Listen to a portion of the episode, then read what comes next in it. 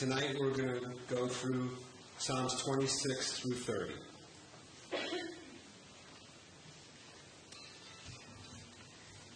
As I pray each time before we te- we go through the Psalms, that um, that the I just I'm so grateful for them. Um, I'm so grateful that David went through a lot of things that we go through, and I'm so grateful that he penned them at the uh, at the uh, prompting of the Holy Spirit, the inspiration of the Holy Spirit. For they do speak to most of the issues, if not all of the issues that we go through as human beings. The humanity, the humanity of the Psalms is what really strikes me, and uh, and the humanity in light of who God is, and bringing those two things together is what really is a blessing to me, and I pray a blessing to you as we go through the Psalms. I'm sure that many of you have read the Psalms through many times, and, um, and this is an opportunity to sort of dig in a little bit and see, uh, see a little bit more about each one. So, Psalm 26. Psalm 26 is a psalm of prayer and a declaration of innocence. Um, David affirms his righteous position before the Lord, but he doesn't do it from a position of arrogance. And um, that's what I that's what I love about David. Even when he does have pride, he admits it and he considers it something that that that the Lord has to get rid of out of his life. But um, when he is uh, when he does have a sense of his righteous standing, when he does have a, a sense of his place and his position in the Lord, he's um, he's willing to let us know in these Psalms, and he declares it. And what he usually does, which I love, and what we need to do also, is that he declares his righteous position because of God's loving kindness. See, it's, it's always because of God's grace and mercy uh, that we have anything, that we have a, a position, a righteous position in the Lord, and that God finds us not guilty in his eyes. And it's only because of his loving kindness that that, that, that can occur. And uh, David is clearly not perfect, neither of are any of us. So, and, but he can, with confidence, proclaim his right standing before the Lord because of God's loving kindness, because of God's grace and mercy, and because David sees his obedience and his submission to God's law is rewarded by God. And we can see that too. We can see that our obedience and our submission to God um, God will bring rewards and blessings into our life. So, jumping right in, in verse 1, a psalm of David Vindicate me, O Lord, for I have walked in my integrity. I have also trusted in the Lord. I shall not slip. So, here, right away in verse 1, we see a call, David's call to divine scrutiny. David is probably asking for absolution for some unfounded accusations from an enemy. And, you know, again, we, now we relate this to our lives. When we're falsely accused or we're slandered by people, we can proclaim our innocence confidently before the Lord if we're walking with Him. And, and that's the point. See, David could proclaim his innocence because he was walking with the Lord. And honestly, sometimes it is because we're walking with the Lord that we are falsely accused or that we're slant, uh, slandered by people. And that may seem a little bit um, like it shouldn't happen. If we're walking with the Lord, we shouldn't have those things happen to us. But sometimes that is precisely why people come against us. Believers and unbelievers will come against us because of our, right, our righteous walk before the Lord. So, what David is saying here is that God will bring vindication to those situations. We don't need to do that. You know, I was talking to my wife today, and we we uh, we have a lot of fun, but we we were talking about um, vengeance. and she was taught many years ago by an old pastor of ours that you're not supposed to bring vengeance upon those who come against you. Actually, he put it in a, in a colorful way that she could understand. He said, You're not allowed to pop anybody's head off. Head off. That's what he said to her. And that's, you know, taken from where it came from, it's good advice. Vengeance is not ours, vengeance is the Lord's. And in Romans 12, 19 through 21, Paul writes, Beloved, do not avenge yourselves, but rather give place to wrath. For it is written, Vengeance is mine, I will repay, says the Lord. Therefore, if your enemy is hungry, feed him. If he is thirsty, give him a drink. For in doing so, you will heap coals of fire on his head. Now, in our in our modern day thinking, we say, okay, well that's good. I'm going to heap coals of fire on my enemy's head. But then Paul goes on and says, "Do not overcome, but don't do not be overcome by evil, but overcome evil with good." So in the context, we can see that that heaping coals of fire is meant in a, in a way that we bless our enemies. Whatever that meant. I mean, Jesus in the uh, in the Sermon on the Mount in Matthew five forty four said, "Love your enemies, bless those who curse you, do good to those who hate you." and pray for those who spitefully use you and persecute you. Difficult, difficult things for us to do as humans. When people come against us, when people slander us, when, when uh, there are false accusations made against us, and yet we're still told to love our enemies.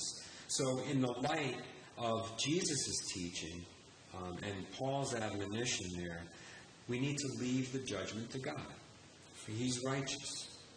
You know, He's going to exercise grace and love in His judgment. We won't. You know, we're going to, we're going to come at that person usually with uh, both fists flying, and, uh, and we won't have as much grace when we do that. So leave that, leave that to God. Um, verse 2, uh, David writes, Examine me, O Lord, and prove me. Try my mind and my heart. Now, this I love about David. And again, it's something that we can relate to, and it's something that we can be challenged in. David is calling for God to test him. David's calling on God to test him. Because he's confident in his innocence. David is confident in the outcome of that test. And he's calling God to test him in three ways. He's saying, Examine me, prove me, and try me. David's inviting God to test him the way a metal worker would test a precious metal, like gold or silver. He's examining the metal to see if there are any blemishes or external markings that would diminish its value. So David's asking God to examine him. And then the metal worker would test it in the fire to prove that it's real and that he's not wasting his time working with fool's gold. So again, those testings, that fire, is a way that God can test us and prove us to see if we're truly His, to see if we're truly trusting in Him. And then He tries it by purifying it, bringing any impurities to the top in that process that the metal worker would use. And then David is also inviting God to test him in two aspects of his being, of his very being. He's asking them to test him in his mind and in his heart. And they're, they're two different things in, in a human. Our mind speaks of where our love and devotion to God originate. They originate in our mind. But it's also where our sin, sin originates in our mind. In Romans 12, two, it says, Do not be conformed to this world, but be transformed by the renewing of your mind, that you may prove what is the good and acceptable and perfect will of God. See, it's in our minds that sin originates, it's in our minds that love and devotion to God originate. And then it moves to the heart. So David is asking God to test his mind and to test his heart. Because the heart is where either our devotion to God, our love for God, or our sin move and become who we are. It's in the heart. It says in Luke 12:34, "For where your treasure is, there your heart will be also." What we put our focus on, what we put our, our faith in, what we, what we make a priority in our life becomes part of who we are. And David is asking God to test him in his mind and in his heart. Difficult. Difficult thing. But for us, it puts us in the right place with God. We should have confidence that we will pass those tests. Then back to Psalm 26, verses 3 through 6. We see David now praising God for his mercies and declaring his ways before him. He writes, For your loving kindness is before my eyes, and I have walked in your truth. I have not sat with idolatrous mortals, nor will I go in with the hypocrites. I have hated the assembly of the evildoers, and I will not sit with the wicked. I will wash my hands in innocence, so I will go about your altar, O Lord. Can we proclaim these same things? Do we walk in his truth, as David says? Or do we follow the commands and dictates of this world? Do we follow God or we, do we follow the world? That's what David is saying. I have walked in your truth. And again, we're challenged. Can we proclaim? Do we, do we not sit with the idolatrous? Do we not sit with the hypocrites? Or the evil or wicked people? Do we associate with or socialize with people who don't care about the things of God? Do we allow them to influence us? Or do we spend our free time in fellowship with like minded people who love God, who serve God, who put God in, in his rightful place? So again, David is, is expressing and proclaiming his innocence in these things. Can we do the same? Now, of course, we are in this world, so we are not we are not in a in a uh, in a closed society of Christians, unaffected by the things of this world. We live in this world, we work in this world, we go to school in this world, we socialize, we have a we have a community of people, some unbelievers and some believers. So we can't pull ourselves out of this world. But are we spending a lot of quality time with the people of God or with the people of this of the world? And are we allowing ourselves to be influenced by that?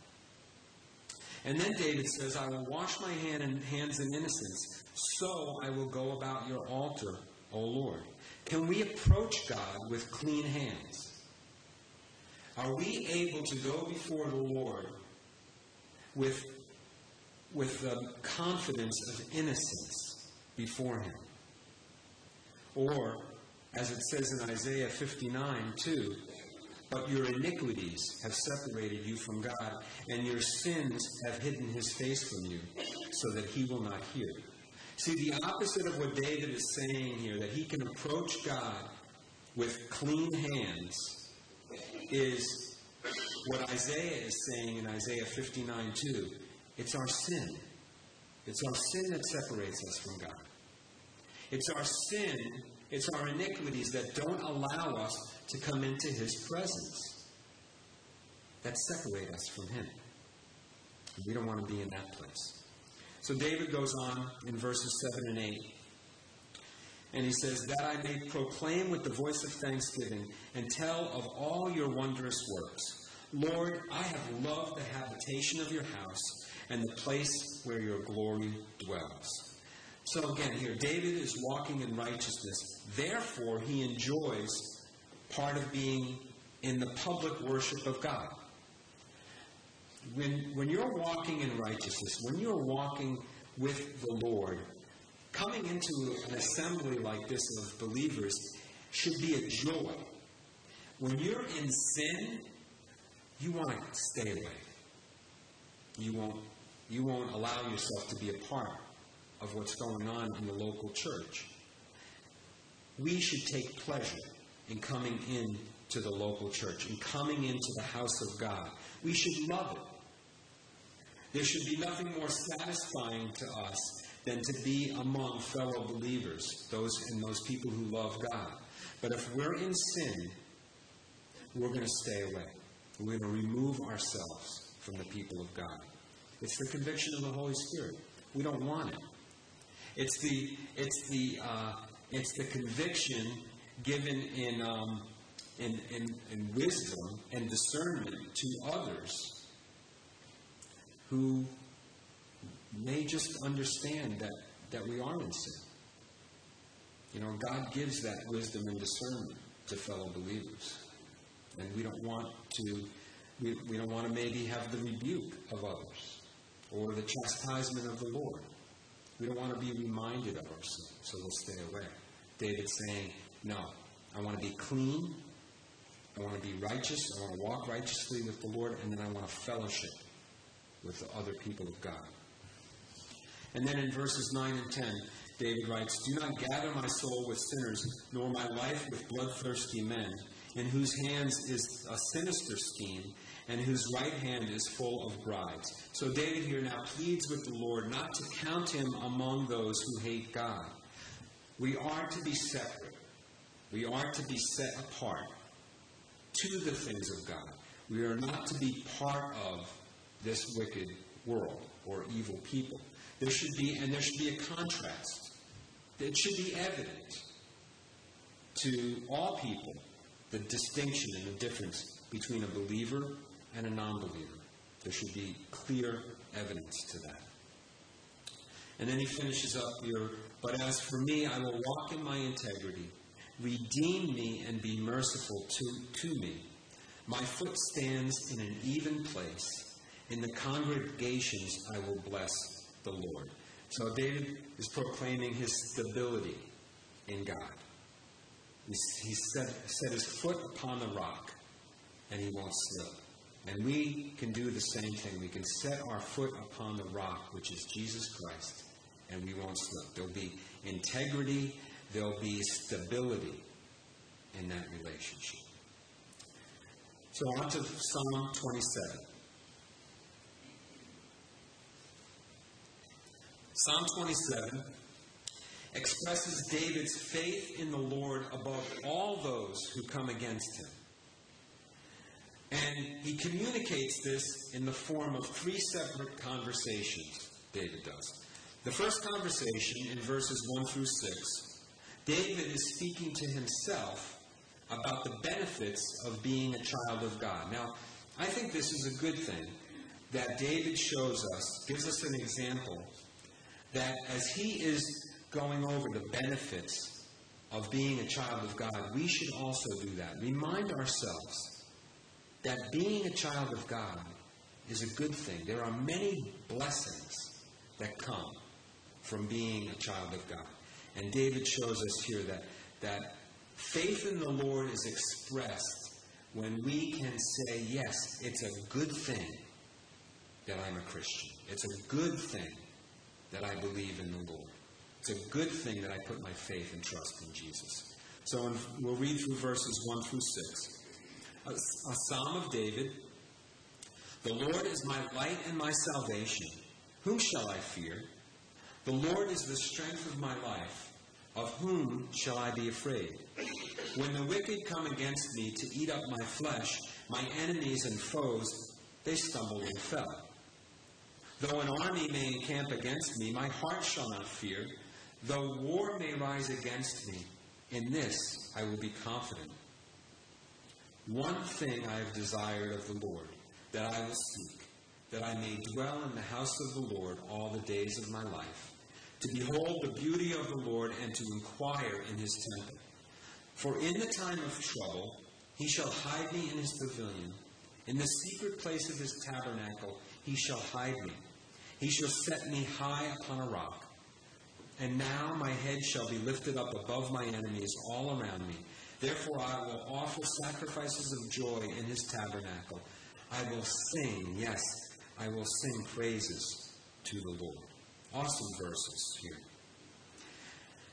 He contrasts his relationship with God with the trials that he experiences. See, in the midst of our trials, in the midst of David's trials, he can still declare, and we should still declare the benefits of being in God's family. Verses 1 and 2 speak of the confidence David has in the, in the sustenance of God, in God to sustain him, regardless of what comes against him. And he declares, Whom shall I fear? Whom shall I fear? I love the verse in Romans 8:31 that Paul writes, "What then shall we say to these things? If God is for us, who can be against us? Whom shall we fear? Who are we to fear? God, we, God is on our side. We are on God's side, but God is on our side. That's the confidence that we can have in being a child of God. To know that He'll sustain us no matter what we're going through. And then in verses 3 through 6, David speaks of divine protection. I love this. I love the, the symbolism, the imagery that he uses here, because he mentions several dif- different dwelling places in these verses. He speaks of a house, a temple, a pavilion, a tabernacle, high upon a rock. I love that. It's, it's like no matter where we go in this world, if we are a child of God, we have His protection. Whether it's in the house, it's in a temple, His tabernacle, pavilion, outdoors, high upon a rock, God will protect His people. And His protection is available because David is focused on the Lord. He mentions the one thing in verse 4. He says, The one thing I have desired of the Lord, that I will seek, that I may dwell in the house of the Lord all the days of my life, to behold the beauty of the Lord and to inquire in his temple. You see, David was focused on God. He was a man after God's own heart, the Bible says. Are we in that place where we're focused on God, where God is the priority in our life, and therefore we can receive those blessings, including that divine protection that God has for his people? So again, God has to be the priority. David had God as the first thing in his life, and he will bless us and protect us if we do the same. In Matthew 6:33, another one of my favorite verses. But seek first the kingdom of God and his righteousness, and all these things shall be added to you. Again, put God in his rightful place. Make him the priority of your life. And then in verses 7 through 12, this is the second conversation that David is having, and this one is with the Lord. The first conversation was with himself just reminding himself of the blessings that come from being a child of God. Now, this is a conversation that David is having with the Lord. So we'll read through it. And hear, O Lord, in verse 7, when I cry with my voice, have mercy also upon me and answer me. When you said, Seek my face, my heart said to you, Your face, Lord, I will seek. Do not hide your face from me. Do not turn your servant away in anger. You have been my help. Do not leave me or forsake me. Then the Lord will take. Uh, do not leave me or forsake me, O God of my salvation. When my mother, when my father and mother forsake me, David writes, then the Lord will take care of me. Teach me your way, O Lord, and lead me in a smooth path because of my enemies.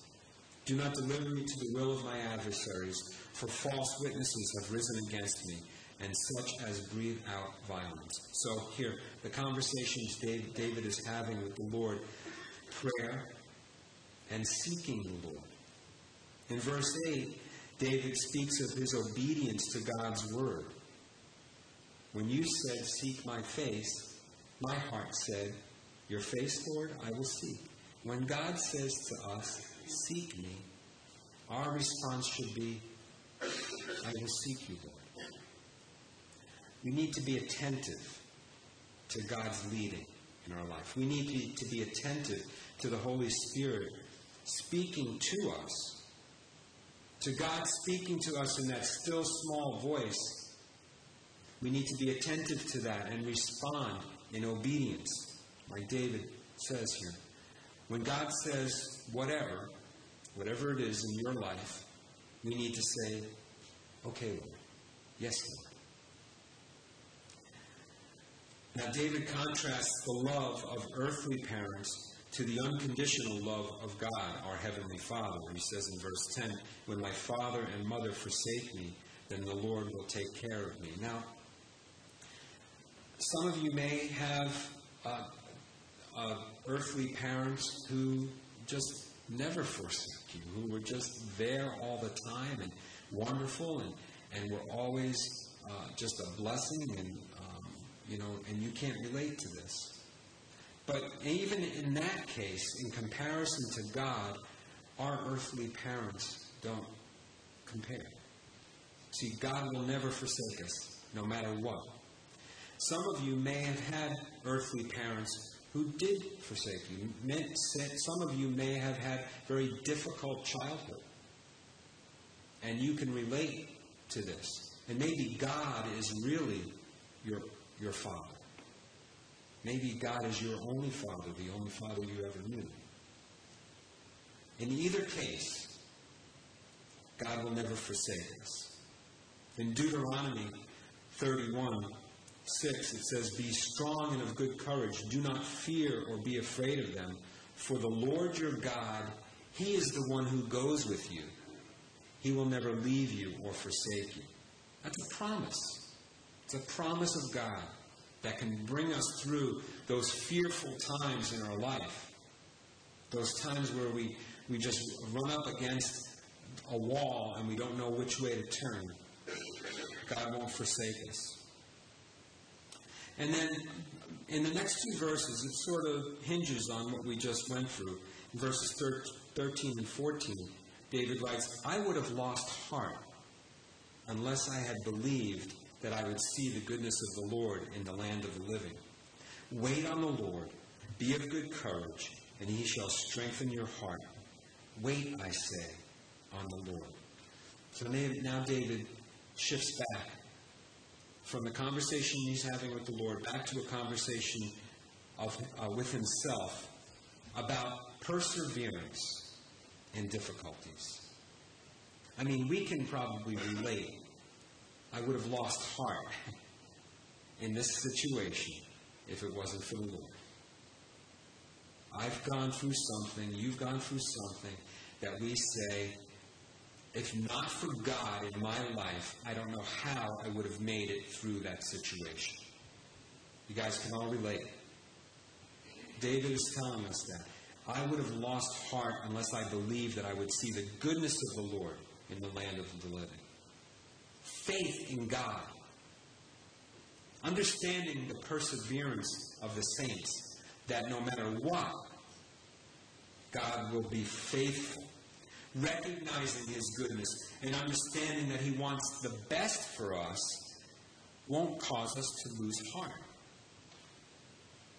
And once we recognize He's always good, well, then we need to just wait, David says. Wait upon the Lord. Wait on the Lord. Wait, I say. He had to say it twice because he knows how impatient we are. And he probably was too. He probably, David was, I'm sure, reminding himself wait, wait, wait on the Lord for that answer. Psalm 28.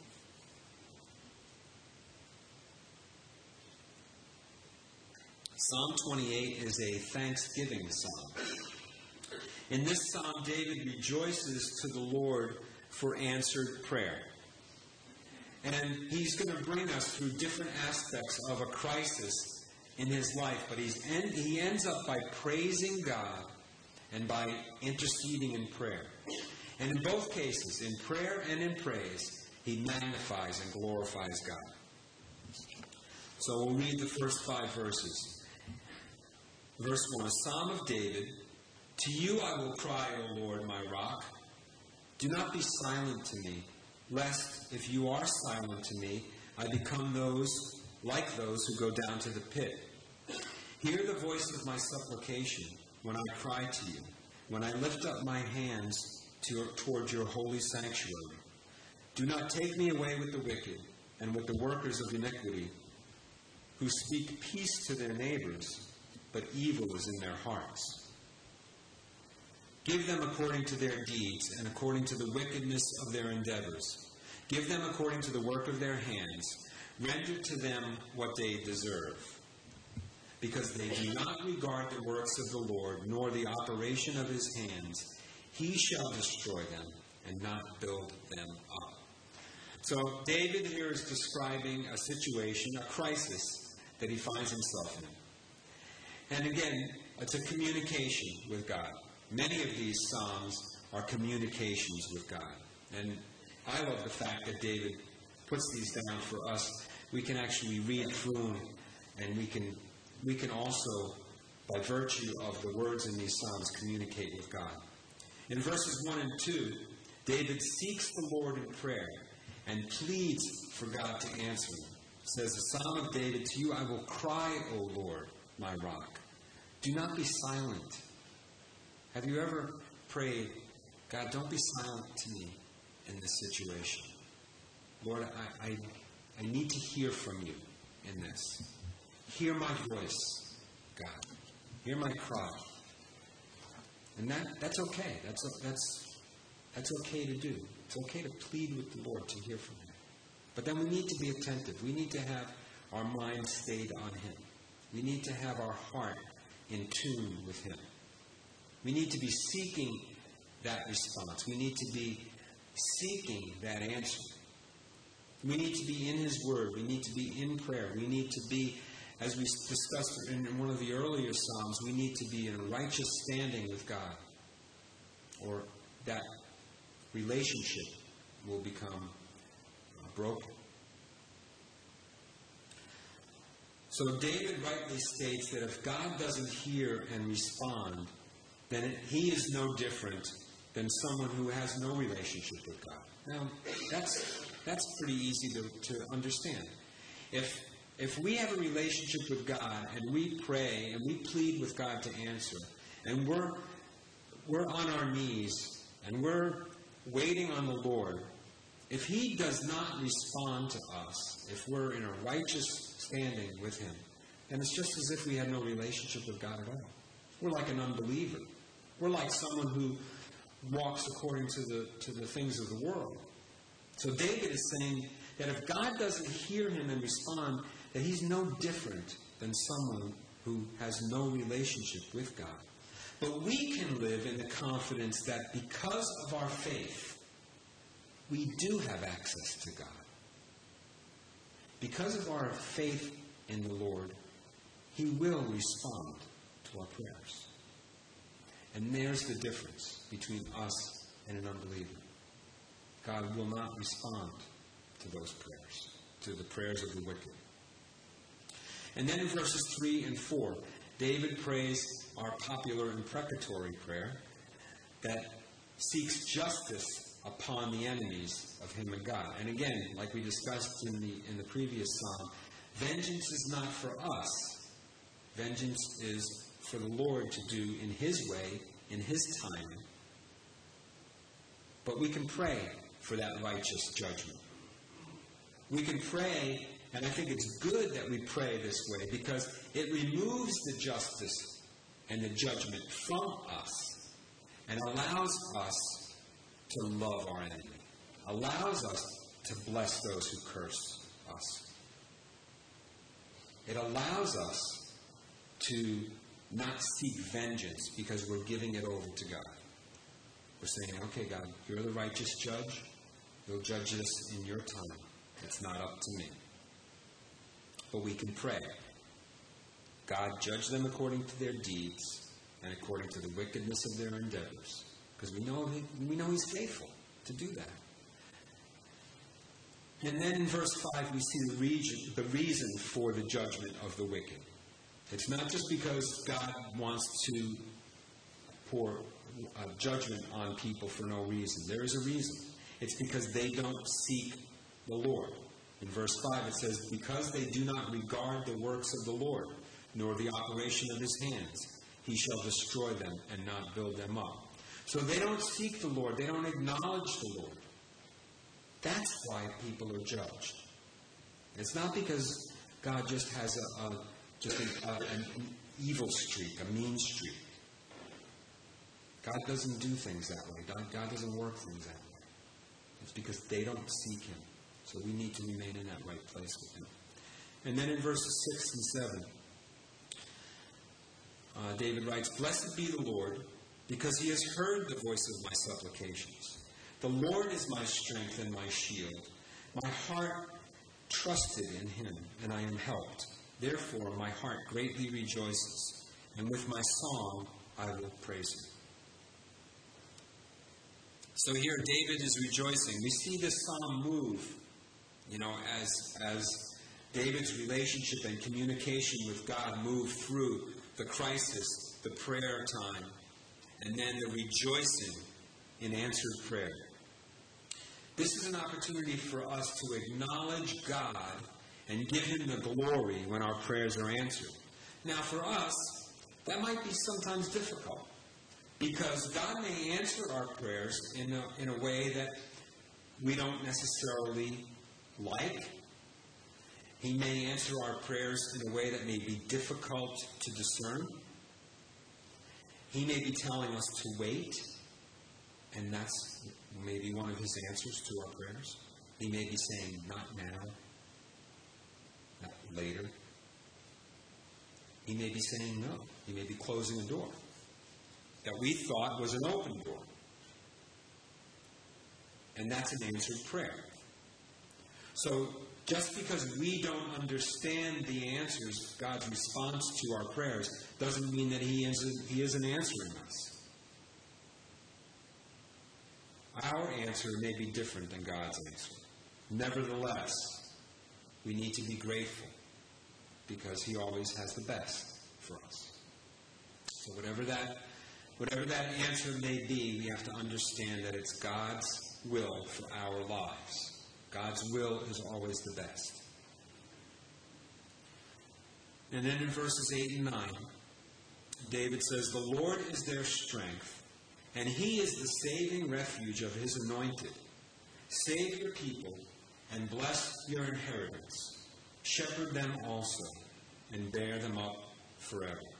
Now, you see David move to express his reassurance of God amongst his people.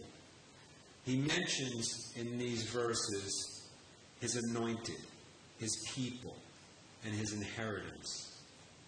And he, and he indicates that God is our shepherd.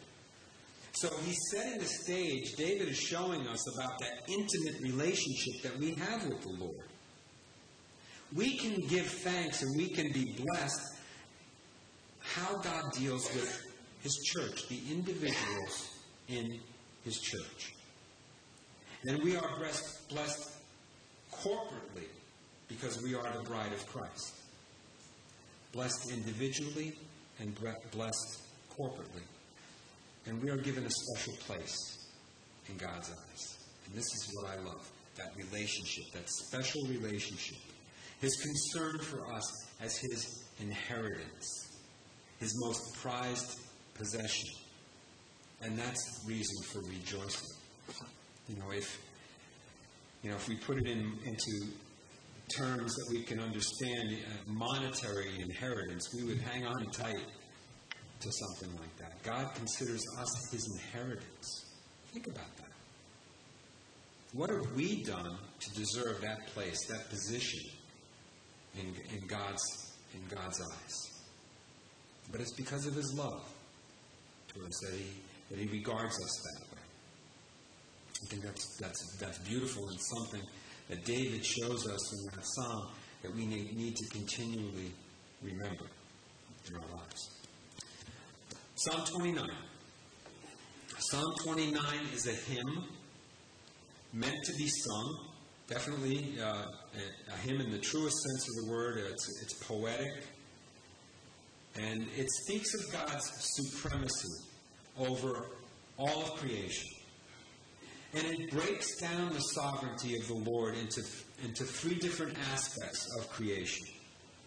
And it's always good for us to remember because sometimes we think that, that the leaders of this world are in control. But we need to always remember that God is in control.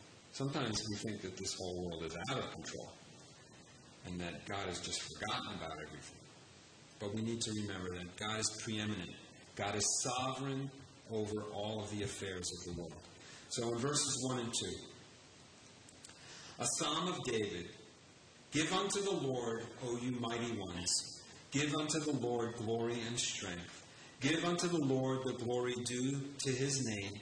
Worship the Lord in the beauty of holiness.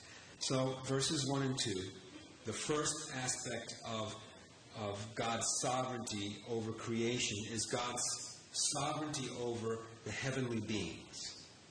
When David writes of, O you mighty ones, we can presume that he's talking about heavenly creations, angelic beings.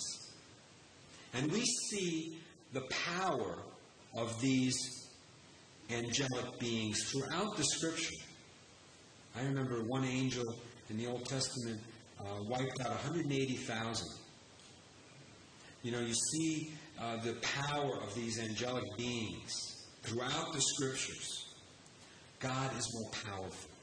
God is higher than those angelic beings. The Creator is always greater than, its, than His creation. So David is reminding us that even the angels give glory to God. Even the angels give Him the glory due His name. He's worthy of that praise. And we, just like the angels, we need to worship God because of His holiness. It says here in verse 2 worship the Lord in the beauty of holiness. Holiness is a beautiful thing.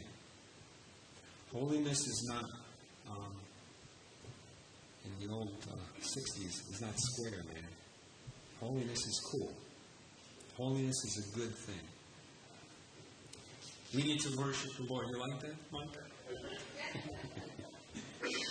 worship the Lord because of his holiness. You know, we, were, we are called, the Bible says, we are to be holy because he is holy. We are to be set apart. There's a beauty, that verse says, there's a beauty in holiness. There's something attractive about being set apart to the things of God. And we need to rejoice in that. We need to worship God because of that. And then in verses 3 through 9, the voice of the Lord, just listen to these verses, listen to the power of these verses.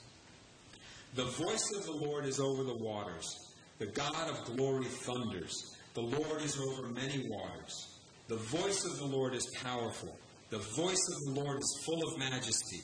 The voice of the Lord breaks the cedars. Yes, the Lord splinters the cedars of Lebanon.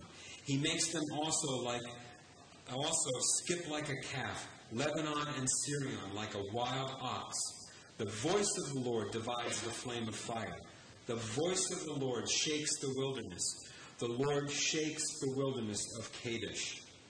The voice of the Lord makes the deer give birth, and the strips of forest and strips the forest bare. And in his temple everyone says, Glory, power in those verses.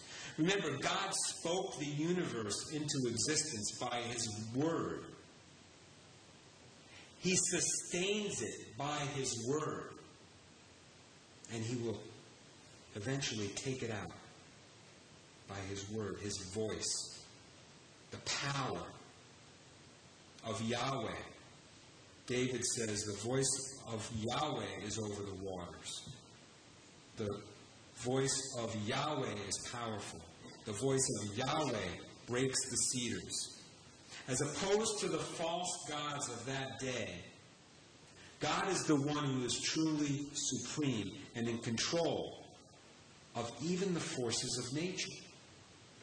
Again, we see God's power, His majesty. You know, many of the pagan religious beliefs at that time had gods for every that represent each force of nature a god of thunder, a god of lightning, a god of rain, a god of the earth, a god of the wind. They would bow to them, they would sacrifice to them, they would worship them, they would pray to them, they would make idols to depict them. However, the one true and living God, Yahweh, is above all those false gods. For he created the lightning and the thunder. He created the earth and everything that's in it. He's the creator of all things. He's above those false gods. And notice how David uses that covenant name of Yahweh to distinguish between those false gods that they were worshiping at that time. Powerful, powerful imagery to illustrate the awesome power of God over all of nature. I don't know about you, I love to go out in a thunder and lightning storm and just watch the power of God. How about the tornadoes? Unbelievable the power that we see in nature. All of that, the voice of the Lord, the voice of the Lord, is above all those things. I always think of God and His power when I see those those uh, those phenomena, those weather weather phenomena, whether they're tornadoes or lightning or thunder. I always think of the power of God. And He's His voice, His voice, His voice. It says represents the ease by which He's able to control nature.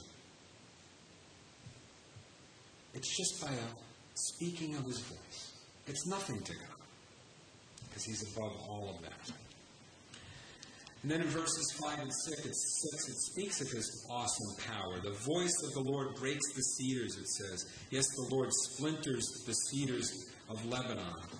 You know, the cedars of Lebanon, those huge, those mass, those massive, impressive trees that are nothing to God. He can splinter them like a toothpick. And then David recognizes the role of God in the most intimate of natural occurrences. When he says, The voice of the Lord makes the deer give birth and strips the forest bare. It's the intimacy. See, it's the grandeur, it's the majesty of God, and yet it's the intimacy of God. I love that about God, that multifaceted character that He has.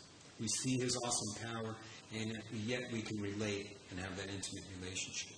And then in verses 10 and 11, the Lord sat enthroned at the flood, and the Lord sits as king forever.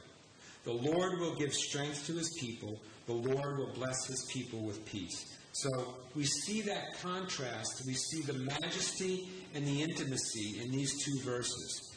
God was on the throne during the flood when Pastor Mike spoke, uh, uh, taught us about the flood of Genesis 6, God was on his throne. You know, some people might have thought, what happened to God?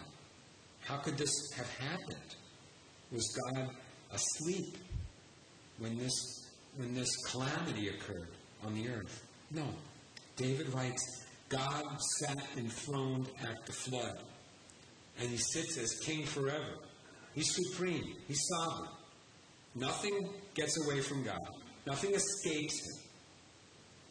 And then he shifts from that great event of the flood to his concern for his people. The Lord will give strength to his people. He will bless his people with peace. So look, no matter what we see, whether it's the tornadoes or the earthquakes or the floods, we see the power of God in those things. And sometimes we sometimes it could cause us to be in fear of that power. But he blesses us with peace, it says in verse 11. In the midst of those things, and in the midst of the storms in our life, God brings a peace that surpasses understanding. I love that. And then to finish up in, in Psalm 30.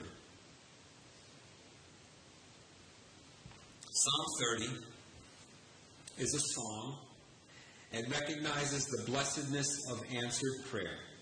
And this is, again, a reminder to us that we should be thanking God. We should be grateful to God for answered prayer. And like we stated before, sometimes it's easier and clearer to us exactly what that answer is than at other times. But I think that's also a good thing. Because we don't necessarily know the answer all the time, that keeps us in a state of, of meditation, reflection, and prayer, and in His Word all the time. Seeking, seeking, seeking. God, what's your answer to this prayer? I, I can discern this, I can't discern that. The way we discern those things is to stay constantly in touch with God through His Word. So in verses 1 through 3, a psalm, a song at the dedication of the house of David. I will extol you, O Lord, for you have lifted me up, and you have not let my foes rejoice over me. O Lord my God, I cried out to you, and you healed me.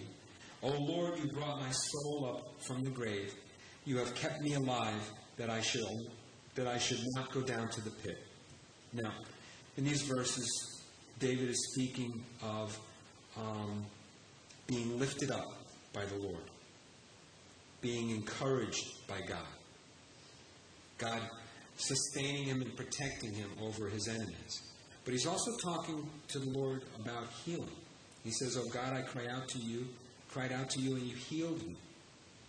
I think it was, I thought it was an awesome display of faith on Sunday when many of you came forward for prayer after service.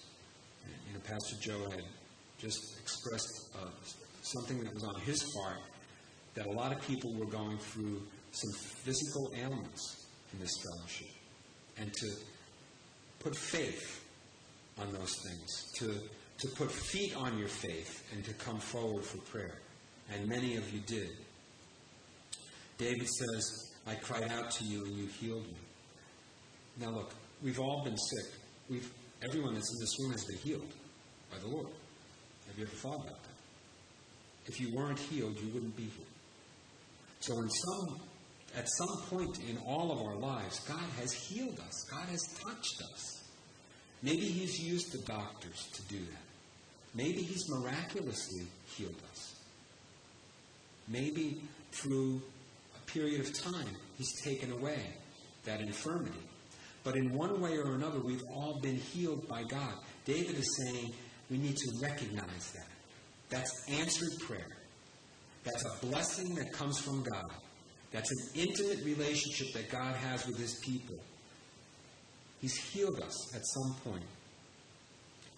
We need to recognize that. He's taken us from sickness to health. And we go back and forth. You know, sometimes we're better and sometimes we're not. But he's taken us through those things. Verses 4 and 5. Sing praise to the Lord, you saints of his, and give thanks at the remembrance of his holy name. For his anger is but for a moment, his favor is for life. Weeping may endure for a night, but joy comes in the morning. I love that. Isn't that a great verse? His anger is but for a moment, his favor is for life. David is encouraging us to give thanks to the Lord for his goodness. He's also, he's also acknowledging, by contrast, God's multifaceted character. His anger goes out in righteousness and righteous judgment. And I love that. He says, but for a moment. But his favor is a lifetime. He reveals his anger towards sin, God does, that we may even be chastised for our disobedience but it doesn't last forever. His mercy is always near. Now, listen to this verse in Isaiah 54. Actually, two verses. For, uh, Isaiah 54, verses 7 and 8. And listen to the words that are used. For a mere moment I have forsaken you, but with great mercies I will gather you. Listen to the contrast. For a mere moment I have forsaken you. See, God turns away from our sin. But then he has great mercies to gather us back in to his fold. Isn't that awesome? And then in verse 8 of that same chapter, with a little wrath I hid my face from you for a moment. But with everlasting kindness I will have mercy on you, says the Lord your Redeemer. You see God's character right there in those two verses. Listen, I have to do this, God says. Because of your disobedience and your sin, I need to chastise you. But it's only for a moment. And it's just a little wrath. Because if I wanted to, I can zap you right now. That'll be it. But his everlasting kindness far exceeds that, that little bit of wrath. Don't consider, listen, think of God in the right perspective. His kindness and His love and His mercies far outweigh that little bit of wrath that He has to show us in our times of disobedience. Accept it, receive it, be thankful even for it, because then He will reveal His mercies to us. I love that. Now in prosperity, in verses 6 and 7, as we finish up. Now in pros- my prosperity, I said, this is David talking, I shall never be moved. Lord, by your favor, you have made my mountain stand strong. You hid your face, and I was troubled. Listen, David again is being very, very open and honest with us. He's saying, in my arrogance, in my prosperity, in other words, when everything was going really well, I said, Boy, I'm doing great. David says, I will not be moved. I am just doing fine. But that was arrogant. That was prideful, David says. He even recognizes it. It was in his prosperity that he said that. But Lord, by your favor, you have made my mountain strong. See, it's by God. It's by God's favor that everything goes well in our life. If we're in a great place, if we're not going through a trial at this point, or if there are times that come that we're in a really great uh, stretch of time where everything's just going great, don't become arrogant in that. Don't think it was anything that you did. It's because of God's favor upon your life that things are going well at that time. Again, we give all the glory to God, all the honor to God, all the praise to Him. Verses 8 and 9. I cried out to you, O Lord, and to the Lord I made supplication. What profit is there in my blood? When I go down to the pit, will the dust praise you? Will it declare your truth? Now, David here is giving us the, his Old Testament view of eternity. See, was, it was limited. He sees the end of his earthly life as the end of his opportunity to praise God.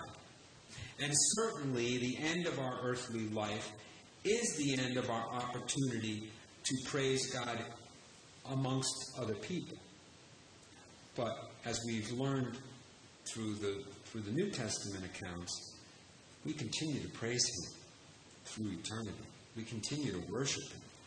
David is lamenting the fact that, God, when I, if, when I die, I can't be a witness to others of what you're doing in my life. And that we can, we can be a little bit discouraged in that. That, you know, our witness ends, our witness to others ends when we die. But it can also give us a sense of urgency. Because we don't know the day or the of our demise. We don't know when we'll be taken out of this world.